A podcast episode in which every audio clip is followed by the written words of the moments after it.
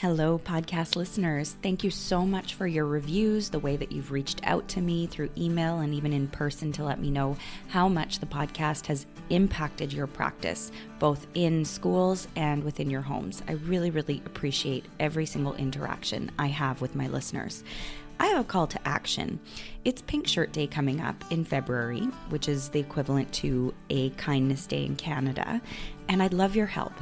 I'd love to hear some of your favorite resources, books, lessons, and activities that you do leading up to Pink Shirt Day or a Kindness Day in your district with your class, school, or some of the things that you might do at home to reinforce kindness and inclusion. Here's what I'd like you to do. If you're interested in sharing your idea, take a recording on your iPhone or on your smartphone and do it in a quiet place. Send the audio file to my email, smallactbigimpact21days at gmail.com. Within your email, be sure to state your name, where you're from, and a general sense of the ideas that you want to share.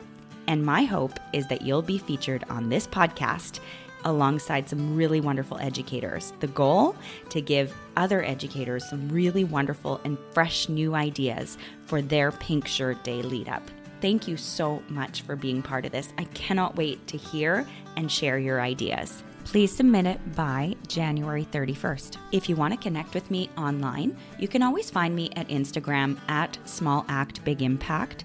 You can find me on Twitter by searching my name, Morgane Michael, M O R G A N E M I C H A E L. And of course, you can find me on Facebook, Small Act Big Impact.